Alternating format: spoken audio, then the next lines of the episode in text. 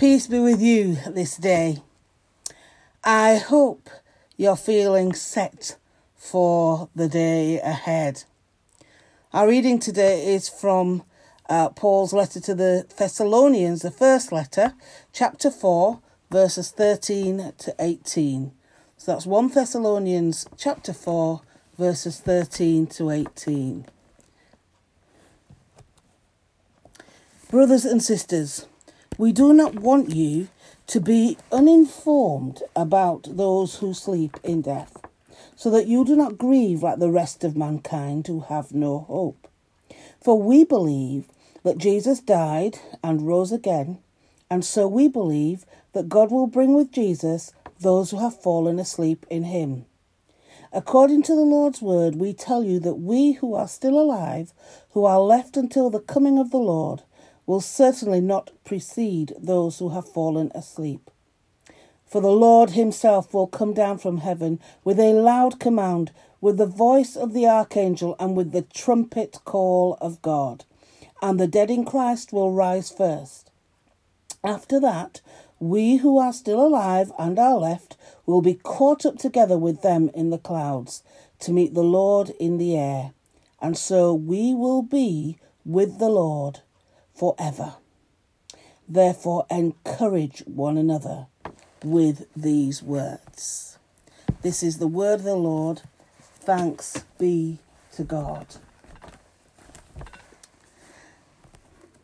And so, Catherine Williams writes today um, in her reflection entitled With Christ and in Christ. Her key verse is verse 16. For the Lord himself, with a cry of command, with the archangel's call, and with the sound of God's trumpet, will descend from heaven, and the dead in Christ will rise first. She writes In yesterday's passage, the Corinthians were concerned about what would happen to the living on the day of the Lord. In contrast, the Thessalonians are concerned to hear from Paul about how those who have already died will fare at the Lord's return. Paul reassures them. They can be confident that those who have already died will rise first and come with Christ as he returns. All will meet together and be with Christ forever. This would have been comforting encouragement for the Christians at Thessalonica who were enduring persecution and martyrdom for their faith. Paul uses strong imagery taken from Old Testament apocalyptic literature, especially the book of Daniel, to describe the second coming of Christ. And it includes cries, calls, and trumpets. It will be noisy. Some Christians take these descriptions of the rapture as literal, others see them as word painting. Imagine, imagine in detail that none of us yet knows. The important point is that the Lord will return, and we are to look forward to that day with anticipation. Advent encourages us to hold together God's incarnation in Jesus at Bethlehem with the hope of Jesus' second coming.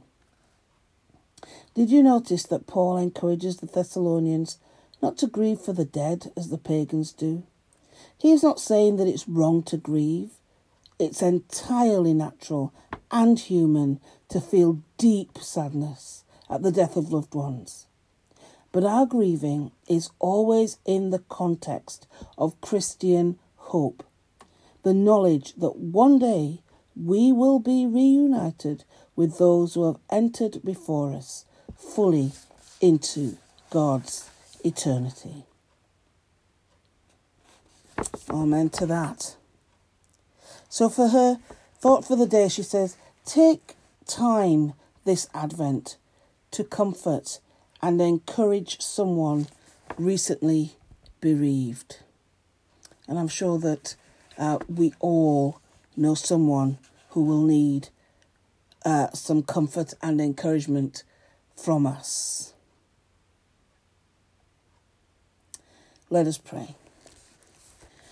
Lord Jesus, thank you for the resurrection.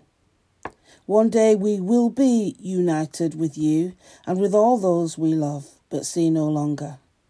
May we always, always hold on to this hope. Lord, in your mercy, hear our prayer. In our prayer list today, we are praying for um, our area dean, uh, Katia Shoesmith, and Halifax and Calder Valley Deanery. We pray for our area dean, Katia. Lord, we thank you for the work she does to support our deanery clergy. We pray that you keep her safe and well, Lord, and that our deanery parishes will be sustained and kept going during this pandemic. Lord, in your mercy, hear our prayer. We pray for those who live on Bentley Mount, Boggart Lane, Bolton Brow, Bridge Street, Bright Street, Burnley Road, Byron Avenue, and Byron Street. Lord, we give you thanks that your presence can be anywhere and everywhere. And so we pray that in these places your presence will be felt. Lord, in your mercy, hear our prayer. In our prayers um, of 16 days um, of prayer, Mothers Union, 16 days of prayer for an end to gender based violence, we are on day 10. And the Bible tells us Then I heard the voice of the Lord saying, Whom shall I send? And who will go for us? And I said, Here am I, send me. Holy Spirit, fill us with new resolve to challenge unacceptable mindsets and actions and to champion the cause of righteousness in the name of Christ. Lord, in your mercy, hear our prayer. We say together, Our Father in heaven, hallowed be your name. Your kingdom come your will be done on earth as it is in heaven. Give us today our daily bread. Forgive us our sins, as we forgive those who sin against us. And lead us not into temptation, but deliver us from evil. For the kingdom, the power, and the glory are yours, now and forever. Amen. And as we've prayed for our deanery, with our deanery in mind, we pray, God of light, tear open the clouds and illumine the darkness of human injustice, conflict, and division. Restore our relationships with you and one another through the love of Jesus Christ. May we, your church, ready ourselves by letting go of the things that divide us and instead seeing the sacred worth and belatedness of the other. Prepare our hearts to live in your reign that is to come by living into the kingdom what is already upon us. Give us eyes to see, ears to hear, and a heart ready to receive. Lord, in your mercy, hear our prayer. And a short prayer for our Advent journey. Lord Jesus, may our journey through December not be too hectic, but rather fruitful and reflective. When we arrive at Christmas Day, may it be lit by your enduring and loving light. Lord, in your mercy, hear our prayer. And so, as we continue our day, may God grant us enough light to see the next step moving forward. May God grant peace that in uncertainty we may find courage. May God grant us love that in the long journey we may have compassion. Let us go and be hope for the world.